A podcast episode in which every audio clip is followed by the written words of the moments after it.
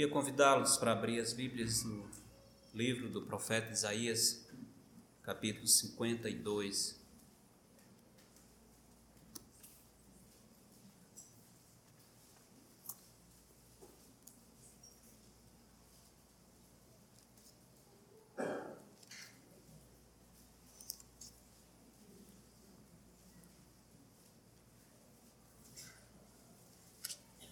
Queria poder ler mais profeta Isaías, especialmente a segunda parte do livro de Isaías, a partir do capítulo 40, e é maravilhoso. Começa dizendo: Consolai, consolai o meu povo.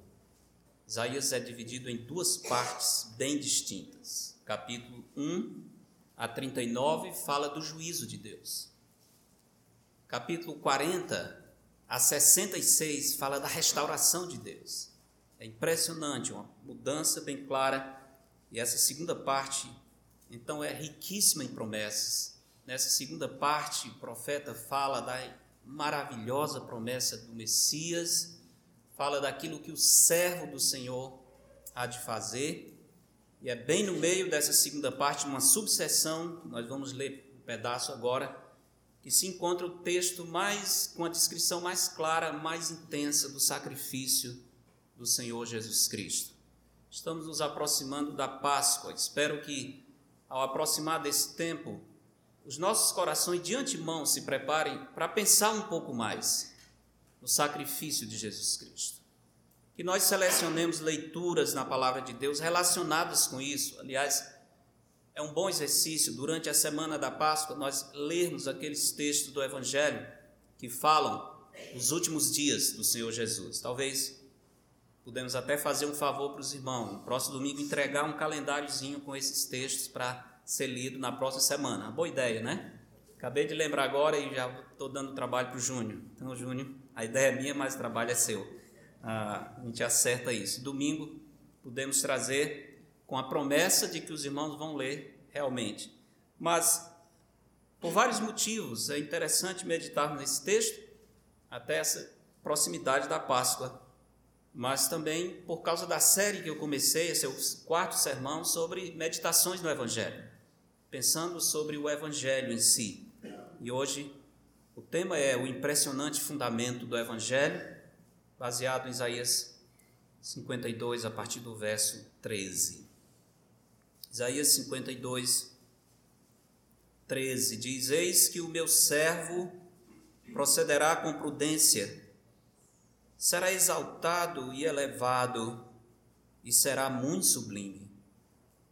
Como pasmaram muitos à vista dele, pois o seu aspecto estava muito desfigurado, mais do que o de outro qualquer, e a sua aparência mais do que a dos outros filhos dos homens, Assim causará admiração às nações, e os reis fecharão a sua boca por causa dele, porque aquilo que não lhes foi anunciado verão, e aquilo que não ouviram entenderão. Quem creu em nossa pregação, e a quem foi revelado o braço do Senhor, porque foi subindo como renovo perante ele como raiz de uma terra seca, não tinha aparência nem formosura. Olhámo-lo, mas nenhuma beleza havia que nos agradasse. Era desprezado e o mais rejeitado entre os homens, homem de dores e que sabe o que é padecer. E como um de quem os homens escondem o rosto, era desprezado, e dele não fizemos caso. Certamente Ele tomou sobre si as nossas enfermidades e as nossas dores levou sobre si. E nós o reputávamos por aflito, ferido de Deus e oprimido, mas Ele foi traspassado pelas nossas transgressões, foi moído pelas nossas iniquidades. O castigo que nos traz a paz estava sobre Ele, e pelas Suas pisaduras fomos sarados. Todos nós andávamos desgarrados como ovelhas. Cada um se desviava pelo caminho, mas o Senhor fez cair sobre ele a iniquidade de nós todos. Ele foi oprimido e humilhado, mas não abriu a boca. Como cordeiro foi levado ao matadouro, como ovelha muda perante os seus tosquiadores, ele não abriu a boca. Por juízo opressor foi arrebatado, e de sua linhagem quem dela cogitou? Porquanto foi cortado da terra dos viventes, por causa da transgressão do meu povo, foi ele ferido. Designaram-lhe a sepultura com os perversos, mas com o rico esteve na morte, posto que nunca fez injustiça, nem dolo algum se achou em sua boca. Todavia, ao Senhor agradou moê-lo, fazendo-o enfermar. Quando der ele a sua alma como oferta pelo pecado, verá a sua posteridade e prolongará os seus dias, e a vontade do Senhor prosperará nas suas mãos. Ele verá o fruto do penoso trabalho de sua alma ficará satisfeito. O meu servo, o justo, com seu conhecimento, justificará muitos, porque as iniquidades deles levará sobre si. Por isso, eu lhe darei muitos como a sua parte, e com os poderosos repartirá ele o despojo, porquanto derramou a sua alma na morte foi contado com os transgressores, contudo, levou sobre si o pecado de muitos e pelos transgressores intercedeu. Senhor, nosso Pai, abre os nossos olhos para compreendermos as tuas maravilhas incríveis, impressionantes contidas nesse texto. Leva-nos de volta à cruz Leva-nos de volta ao Calvário, Senhor. Faz-nos entender o altíssimo preço que foi pago. Que isso desperte em nós um espírito de gratidão, de santidade, de reverência e santo temor para contigo. Abre o nosso coração, Senhor, abre os olhos do nosso coração para compreendermos e abraçarmos a tua verdade traz à nossa memória novamente a grandiosidade do teu amor e a grandiosidade da nossa transgressão. Com isso, possamos nos regozijar na tua graça. Abençoa, Senhor, a tua palavra. Pedimos em nome de Cristo. Amém. Estamos falando sobre o Evangelho. Parece estranho pregar o Evangelho para a igreja. Cada vez que mais que eu penso, eu acho que não é estranho. E eu acho que nós precisamos voltar ao Evangelho, sim, de vez em quando. Parece um pouco elementar, parece um pouco básico demais. Mas, irmãos, tem motivos gloriosos para nós meditarmos no Evangelho. Quando meditamos no Evangelho, nós passamos a entender que o nosso maior tesouro é a salvação em Jesus Cristo. Isso volta à nossa mente. Meditando no Evangelho, nós não corremos o risco de esquecer o nosso primeiro amor, deixando de ser gratos por aquele aquele momento ou talvez aquele processo pelo qual Deus na sua graça num dia, num determinado momento acendeu a luz da verdade nas trevas da nossa alma. É a meditação do evangelho que vai nos levar de volta aquele momento em que nós deixamos de ser perdidos e fomos achados, onde deixamos de ser cegos e passamos a enxergar. Meditando no Evangelho, nós poderemos desenvolver a prática de voltar os nossos olhos para o Calvário, para o túmulo vazio. Contemplando o Calvário, contemplando o túmulo vazio, nós poderemos resolver os mais profundos dilemas do nosso coração e renovar a nossa alegria no Senhor e a alegria eterna. O Evangelho é o melhor remédio para as angústias da nossa alma. Esses são alguns motivos que têm me levado a meditar sobre o Evangelho. E hoje, nesse texto especialíssimo, Isaías 52, que nós vamos meditar em, em duas partes. gostaria de trazer de volta para os irmãos essa, esse impressionante fundamento do Evangelho, aquilo que sustenta a nossa pregação do Evangelho.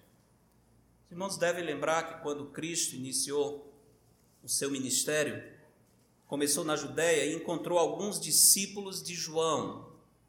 Alguns desses, antes de serem discípulos de Jesus, eram discípulos de João. Entre esses, tem o relato do encontro com dois deles. A Bíblia diz que o Senhor encontrou André, André encontrou a Pedro, depois o Senhor encontrou a Filipe de Betsaida, e Filipe de Betsaida, uma vez tendo encontrado o Messias que ele esperava, ele foi em busca de um outro amigo seu, Natanael. É interessante, o texto diz assim: Filipe encontrou a Natanael e disse-lhe: Achamos aquele de quem Moisés escreveu na lei e a quem se referiram os profetas, Jesus o Nazareno, filho de José. Perguntou-lhe Natanael. Interessante a pergunta de Natanael. De Nazaré pode sair alguma coisa boa? Respondeu-lhe Filipe: Vem e vê.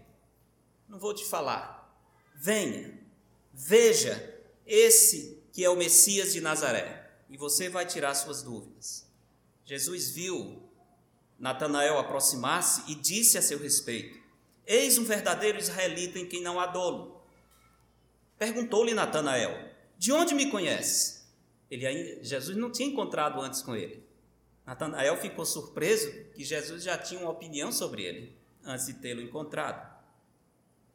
Respondeu-lhe Jesus: Antes de Filipe te chamar, eu te vi quando estavas debaixo da figueira. Imagina, deve ter caído o queixo. Ora, ele já falou uma coisa espantosa. E agora disse onde eu estava. Sem estar presente, ele sabia que eu estava debaixo de uma figueira. Então exclamou Natanael: Mestre, tu és o filho de Deus, tu és o rei de Israel. Ficou impressionado. Filipe tem razão. Tu és o Messias. Ao que lhe respondeu Jesus: Por que te disse que te vi debaixo da figueira? Crês? Pois maiores coisas do que estas verás. Preparando esse sermão sobre Isaías 52, 53, essa frase, maiores coisas do que essas verás. Quando nós seguimos pela Escritura, a revelação da pessoa de Deus, o seu poder, a grandeza do Senhor, a santidade do Senhor, especialmente a soberania de Deus, todas essas verdades nos deixam impressionados, não é verdade?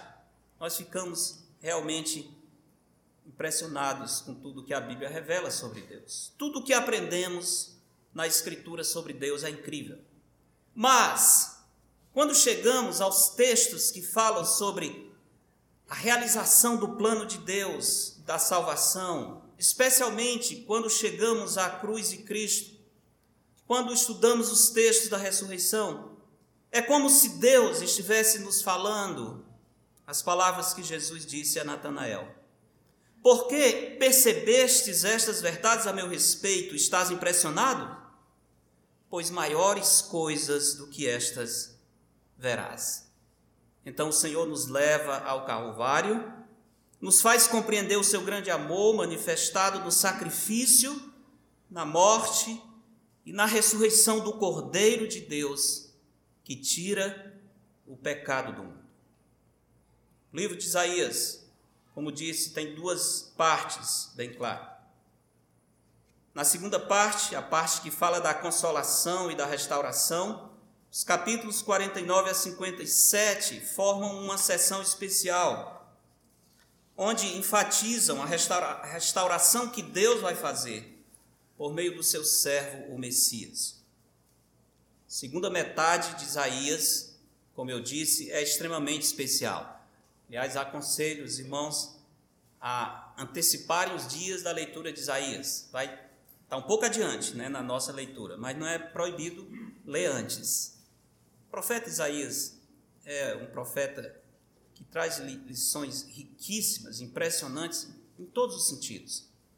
Mas a segunda metade de Isaías é muito especial, começa no capítulo 40. Volte para o capítulo 40, só a introdução, como eu disse, onde começa essa segunda parte, que é extremamente especial. Capítulo 40 diz: Consolai, consolai o meu povo, diz o vosso Deus.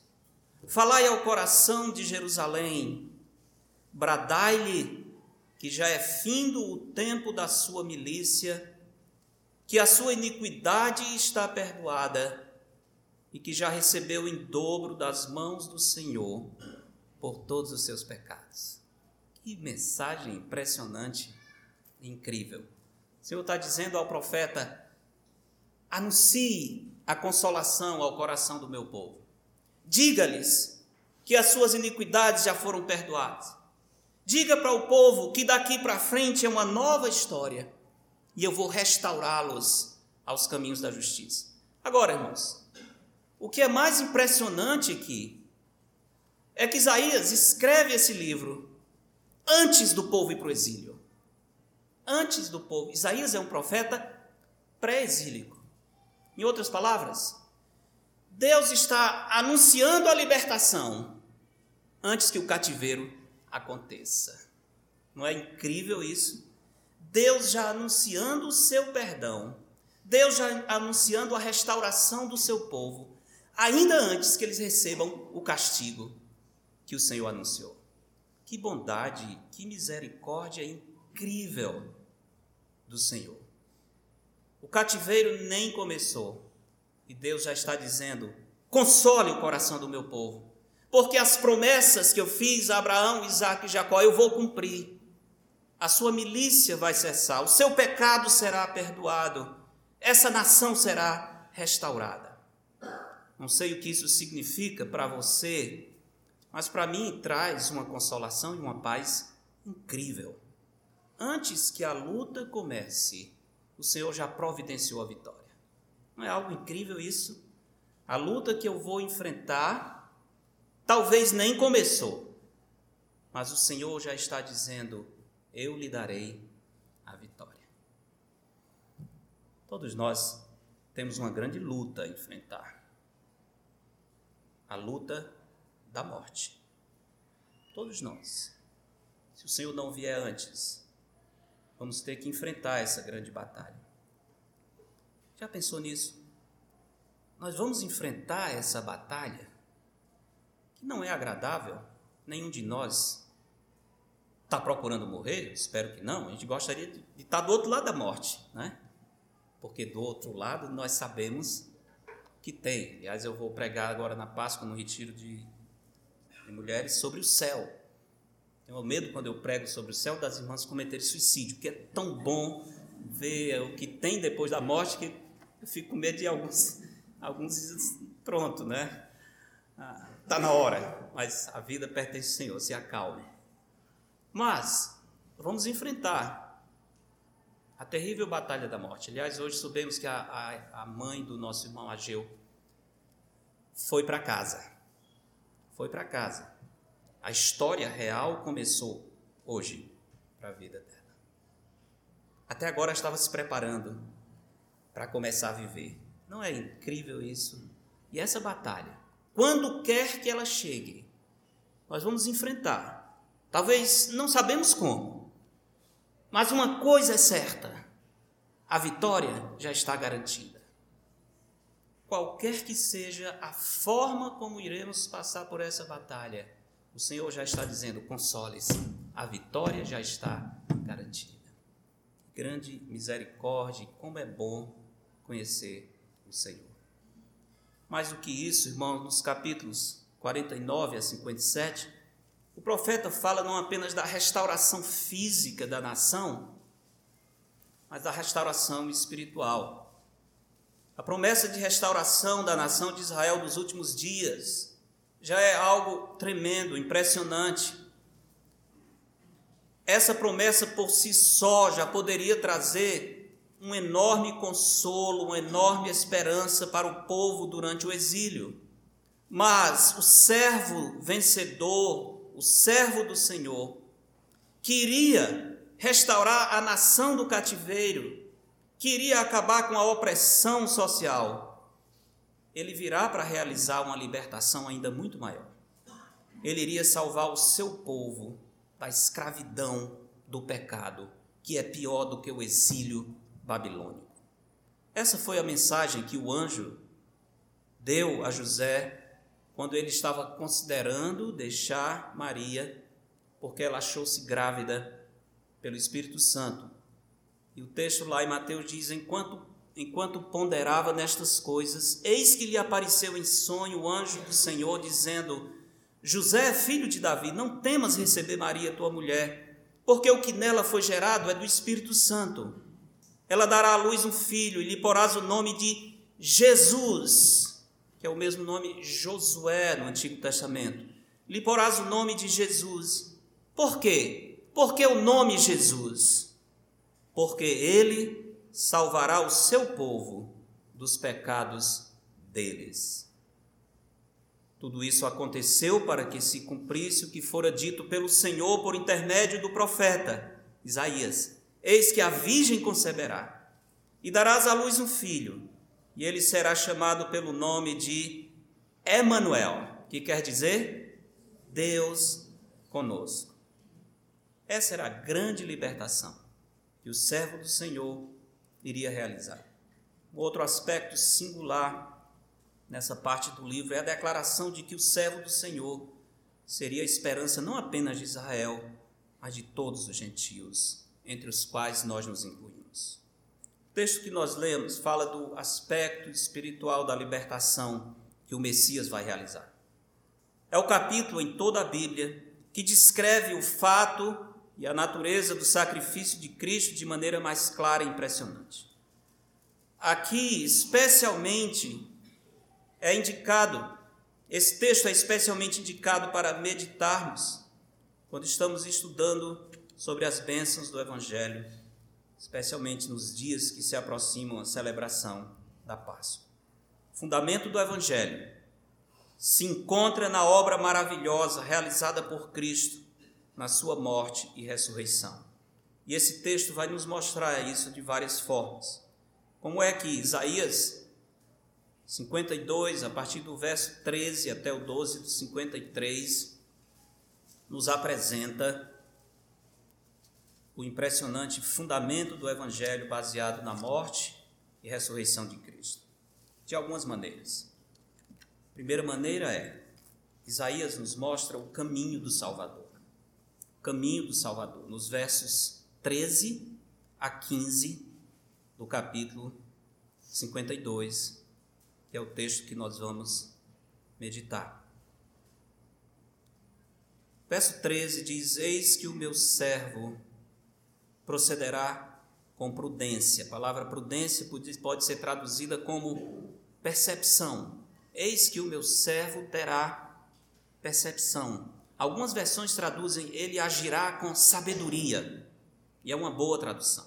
Eis que o meu servo agirá com percepção, com entendimento e com sabedoria. Será exaltado exaltação que resulta da sua grandeza, dignidade e singularidade, e elevado.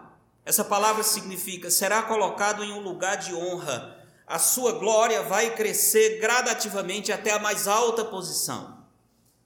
E será muito sublime, será supremamente engrandecido. Como pasmaram muitos à vista dele, por que que pasmaram?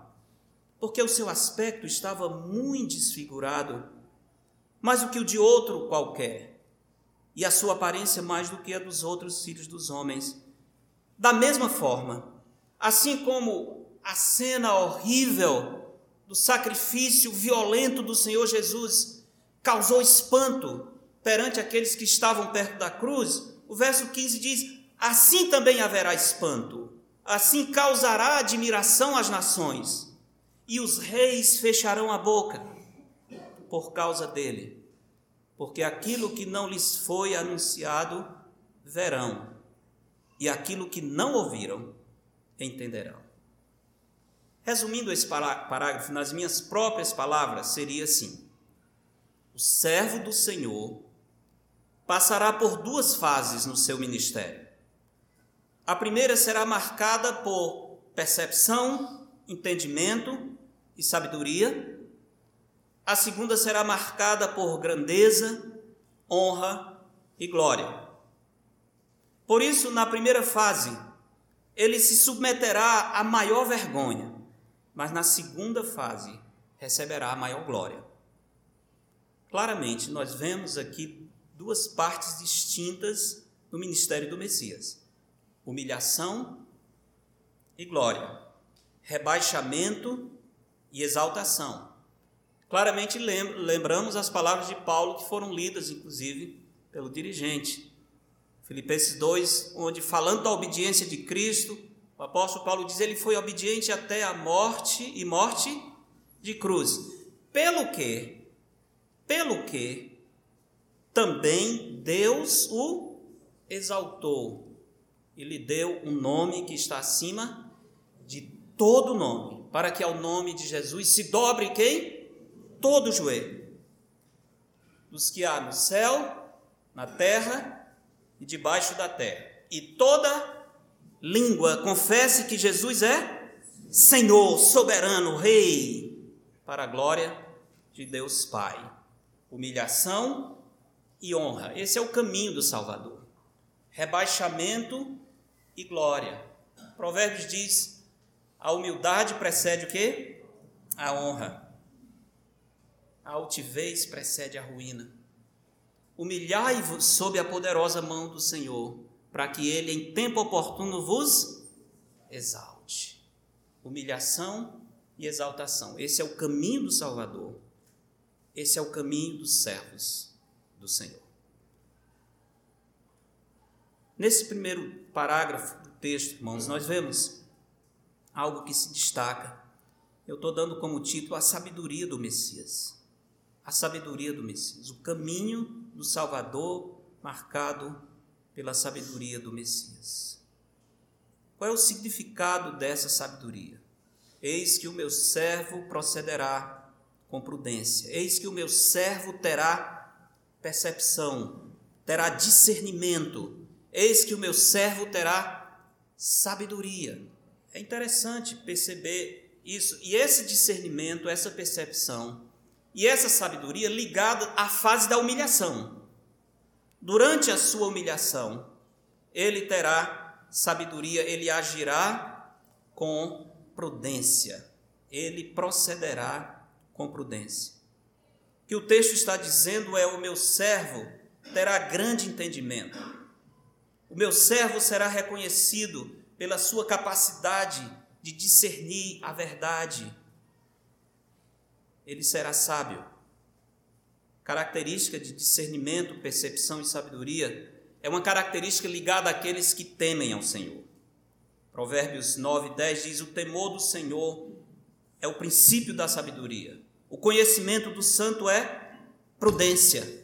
Você quer ser uma pessoa sábia e prudente, tema ao Senhor. Quer não ser um tolo, você deseja não perder a sua vida com banalidade, conheça a Deus. Quanto mais se conhece a Deus, mais discernimento, mais percepção, mais sabedoria nós ganhamos. Então, esse é o livro de sabedoria, porque aqui nós conhecemos a Deus. Quem tem temor de Deus tem capacidade de perceber que outras pessoas, aquilo que outras pessoas não percebem.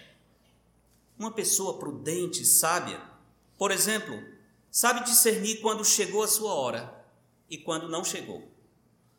Ele vai saber julgar todas as coisas e reter o que é bom. Ele vai saber discernir tudo conforme o conhecimento de Deus. Ele sabe quando é necessário uma repreensão severa e quando é necessário ser brando, quando é preciso agir com autoridade, quando é preciso usar a vara, quando é preciso expulsar os vendedores do templo, mas ele vai saber também que há momentos em que não se esmaga a cana quebrada, nem se apaga o pavio que fumega. Ele tem sabedoria para discernir as duas coisas. Esse é o momento da repreensão dura. Esse é o momento amável de restaurar o que está quebrado. De onde vem essa capacidade, esse equilíbrio?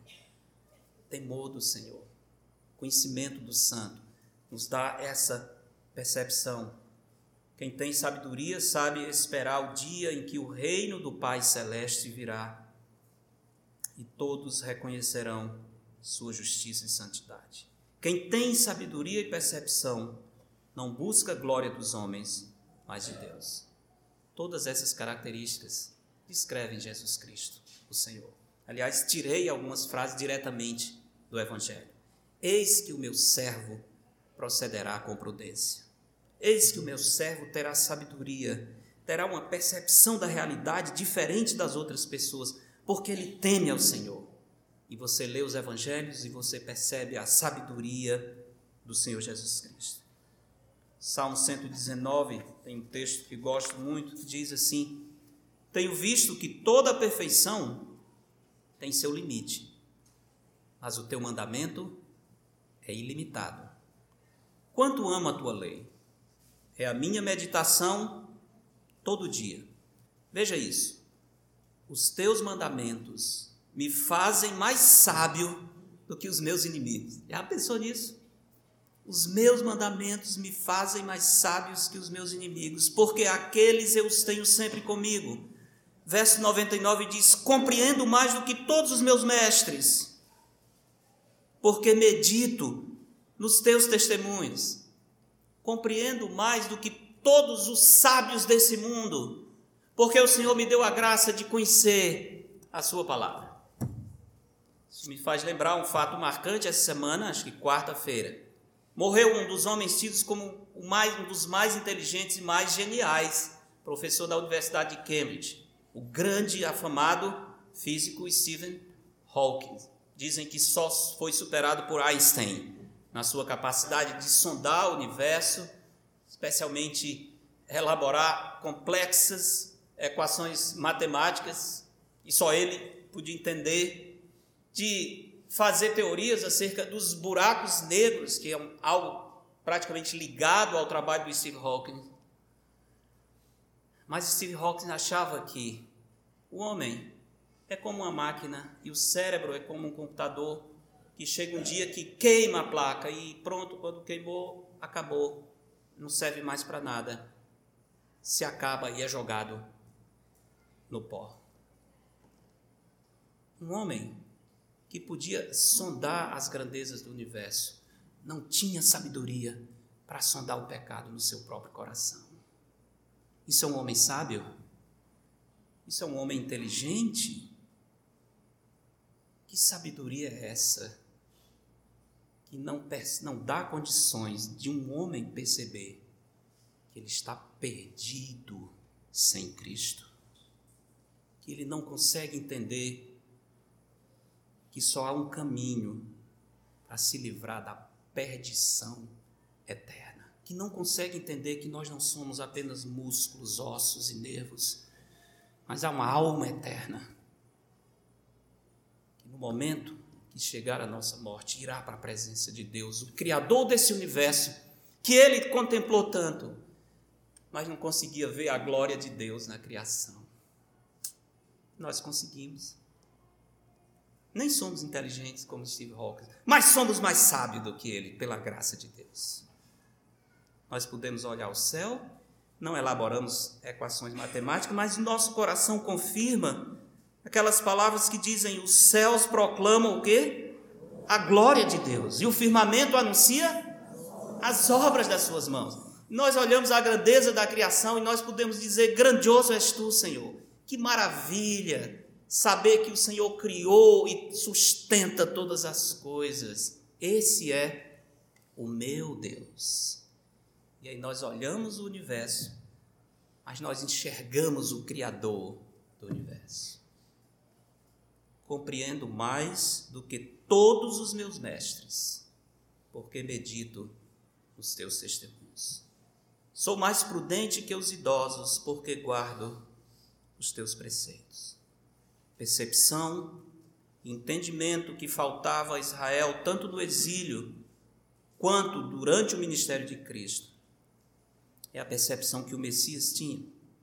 A percepção para compreender que Deus está agindo em cada coisa e que ele está dentro de um plano determinado por Deus e que neste plano a fase inicial é de humilhação, é de sofrimento, é de dor, é de desprezo, mas isso está dentro do plano que Deus determinou e ele é sábio para perceber e se alegrar do plano de Deus. Isso é sabedoria, isso é discernimento que o Filho de Deus tinha, que Israel não teve e que nós tantas vezes também não temos. Percepção, esse é o significado. Por que, que precisamos dessa sabedoria do Messias? verso 14 diz: Como pasmaram muitos à vista dele, pois o seu aspecto estava muito desfigurado, mais do que o de outro qualquer, e a sua aparência mais do que a dos outros filhos dos homens. Nós precisamos de sabedoria do Messias, irmãos, porque essa sabedoria é essencial para suportarmos com alegria as aflições e podermos dizer, como Messias, Pai, se é possível, passa de mim esse cálice. Contudo, contudo, não se faça a minha vontade, mas a tua.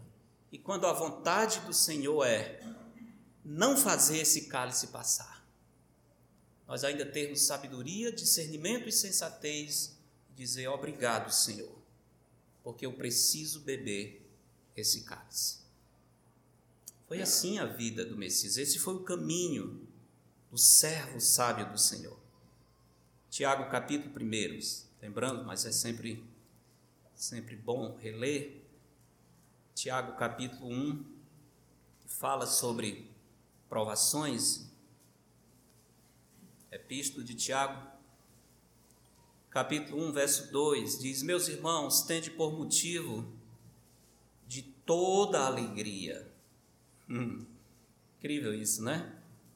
Sejamos honestos. Nenhum de nós enfrenta a provação dizendo: Senhor, que alegria que o Senhor está trazendo essa provação.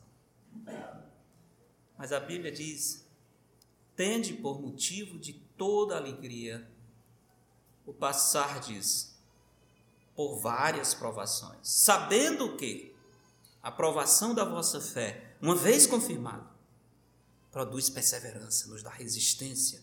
Ora, a perseverança deve ter ação completa, para que sejais perfeitos e íntegros, em nada deficientes.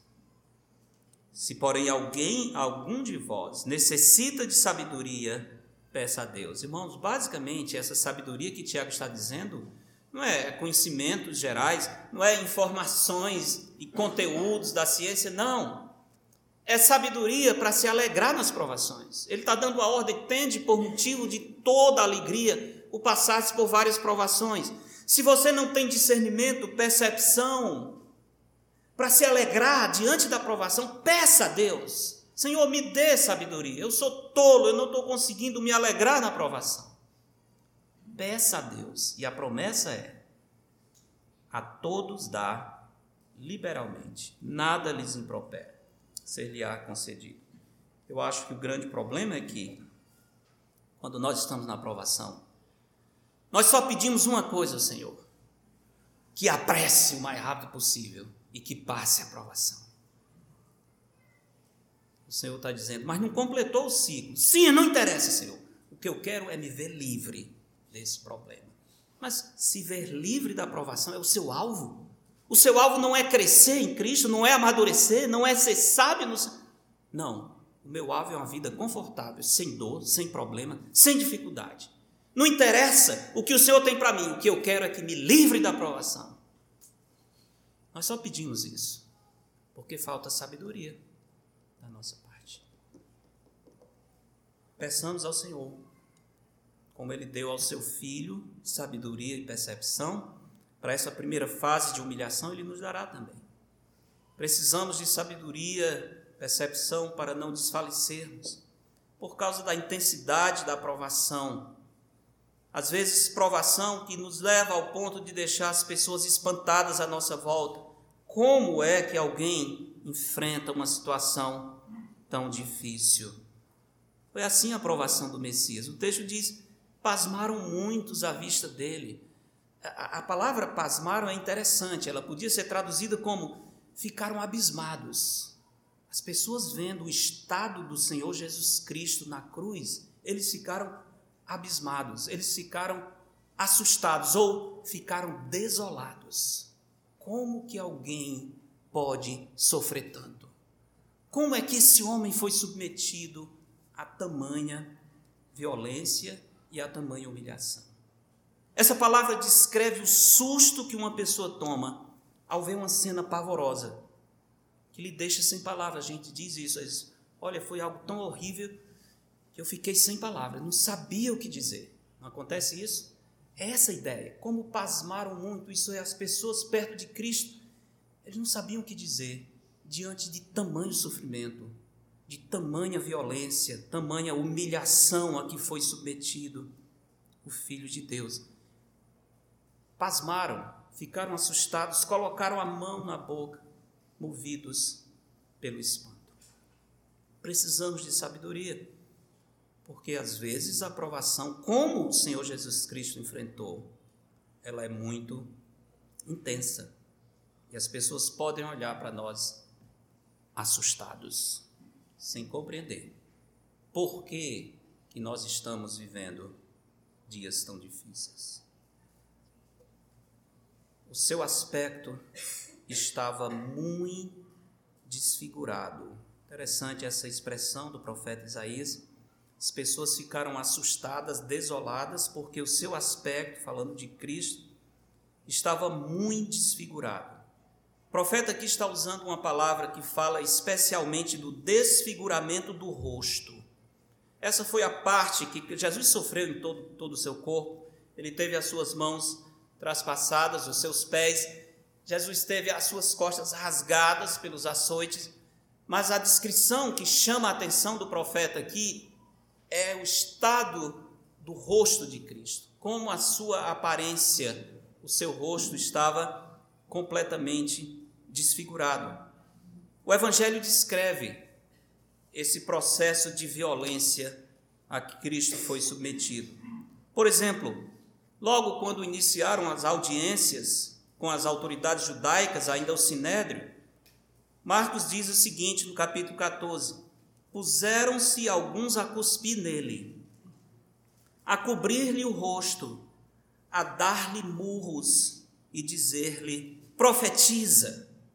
E os guardas o tomaram a bofetadas. É assim que começou o desfiguramento do Senhor Jesus. Um pouco adiante, já perante a autoridade romana, Pilatos, governador da Judéia, João 19, 1 a 3 diz: Então por isso, Pilatos tombou a Jesus e mandou açoitá-lo. Os soldados, tendo tecido uma coroa de espinho, puseram-lhe na cabeça e vestiram-no com um manto de púrpura. Chegavam-se a ele e dizia: Salve, Rei dos Judeus! E davam-lhe bofetadas. Coroa de espinhos, lembra essa coroa de espinhos feita com as pontas para dentro, não para fora. Essa região da fronte é uma das regiões mais sensíveis, cheias de terminações nervosas. Por isso, qualquer corte aqui sangra muito. Qualquer abertura na testa, vocês têm menino, sabe? Todo menino já abriu a testa, né? E qualquer coisa jorra muito sangue, porque essa é uma região muito vascularizada e muito dolorida. Eles fizeram, teceram essa coroa de espinhos, colocando os espinhos, furando a fronte de Cristo. Como se isso não bastasse, eles pegaram um caniço e batiam sobre esses espinhos, para que eles penetrassem na fronte do Senhor Jesus. Imagina o rio de sangue jorrando. Além disso, eles cuspiam no rosto e eles davam bofetadas na cara do Senhor. Podemos imaginar os vasos sanguíneos nos olhos rompidos, a vista turva, sangue por todo lado, aspecto desfigurado, tanto que o profeta diz: a situação era tão triste que nunca outro homem foi tão desfigurado como ele. Por isso as pessoas ficaram desoladas, observando a violência que o Senhor Jesus sofreu. Irmãos, precisamos da sabedoria do Messias para suportar com perseverança as provações e entender que o Senhor está realizando um grande plano, mesmo quando estamos sangrando. Pessoas podem olhar para nós e dizer: não tem mais jeito. Lembro a história de um, uma irmã que, vendo a situação difícil de um servo de Deus que era pastor, que amava o ministério, que estava em não mais condições de exercer o seu pastorado, ela ligou e disse: Pastor, sua vida está acabada. Como é que pode? Senhor não tem mais o que fazer. Não tem nenhuma formação, passou a vida inteira fazendo isso, agora lhe tiraram isso, a sua vida está acabada. Mais ou menos como aquelas pessoas ao redor da, da cruz, abismados com a mão. Como que chegou nesse ponto? Cristo passou por isso, mas a vida não estava acabada. A cruz era o começo de uma grande vitória. O Messias tinha percepção para saber que a verdade era outra. Precisamos de sabedoria, percepção espiritual para aguardar a próxima fase, que é a exaltação do Senhor. Verso 15 diz: Assim causará admiração às nações, assim como as nações ficaram com a boca aberta.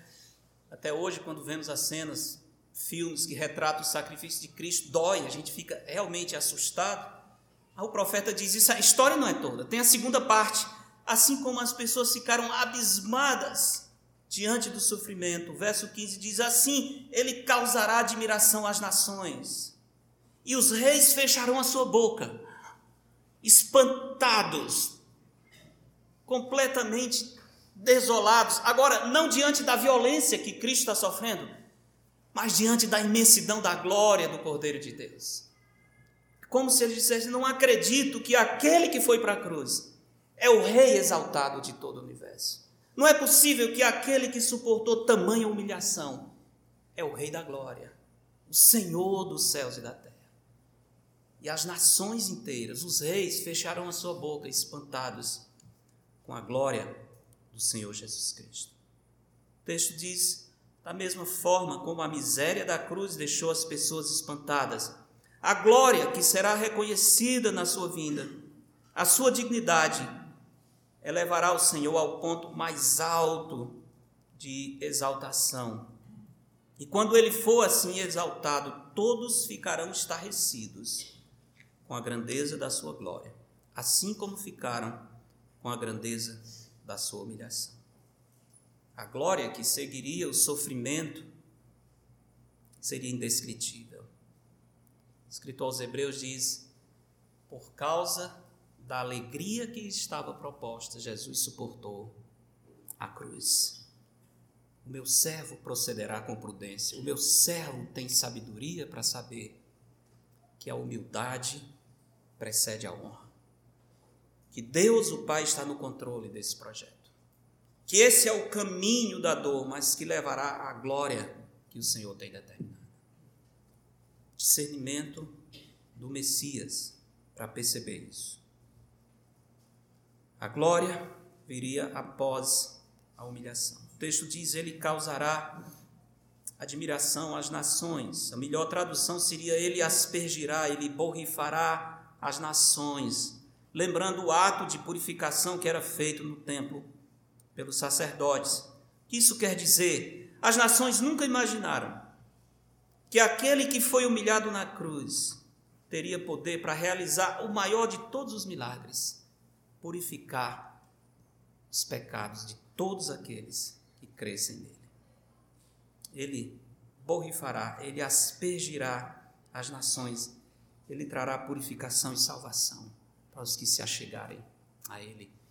Ele terá salvos de todas as nações, todos os povos, tribos e línguas. A glória que viria após a humilhação era tão grande que as nações nem conseguirão entender. Expressão interessante quando Isaías diz: aquilo que não ouviram, entenderão. Tem dois sentidos, mas estudando agora e vendo o início do capítulo 53, que nós vamos estudar domingo, a pergunta do profeta: quem creu em nossa pregação? Essa pergunta tem uma resposta nela que é: as pessoas não conseguem entender. A nossa pregação parece que é loucura. Quem é que consegue captar o evangelho?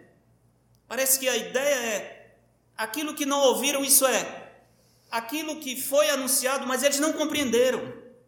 Os reis, as nações não conseguiam compreender. Eles estavam escutando, mas não estavam ouvindo. Mas no dia que o Senhor Jesus Cristo voltar, eles irão compreender que Ele é o Messias, o Rei do universo. Aquilo que não ouviram, entenderão. Meus irmãos, esse é o caminho do Messias. Discernimento, sabedoria do Salvador que o fez passar por toda, todo o processo de humilhação, olhando para a glória. Como podemos imitar Cristo e ter sabedoria para enfrentar as lutas? Como poderemos seguir por esse mesmo caminho? Em primeiro lugar, devemos pedir sabedoria ao Senhor, como Tiago nos diz. Se alguém precisa de sabedoria, peça ao Senhor que a todos dá liberalmente. Segundo conselho é: contemplemos o Senhor, conheçamos a Jesus Cristo, contemplemos o Cordeiro de Deus.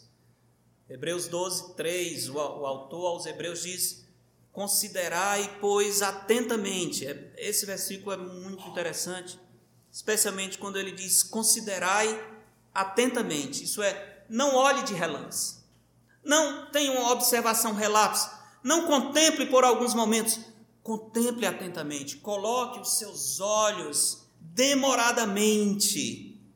Considerai, pois, atentamente aquele que suportou tamanha oposição dos pecadores contra si mesmo, para que não vos fatigueis desmaiando em vossa alma. Contemplemos a Cristo consideremos tudo o que o Cordeiro de Deus sofreu por nós. Consideremos a glória que vir, a alegria que está proposta. Isso vai nos ajudar no tempo da aflição. E acima de tudo, confiemos na palavra do Senhor. Essa palavra diz: humilhai-vos na presença do Senhor, e ele vos exaltará. Humilhai-vos sob a poderosa mão de Deus, para que Ele, em tempo oportuno, vos exalte. Esse é o fundamento do Evangelho, esse é o caminho do Salvador. Andemos por Ele, imitemos o nosso Mestre. Deus nos abençoe.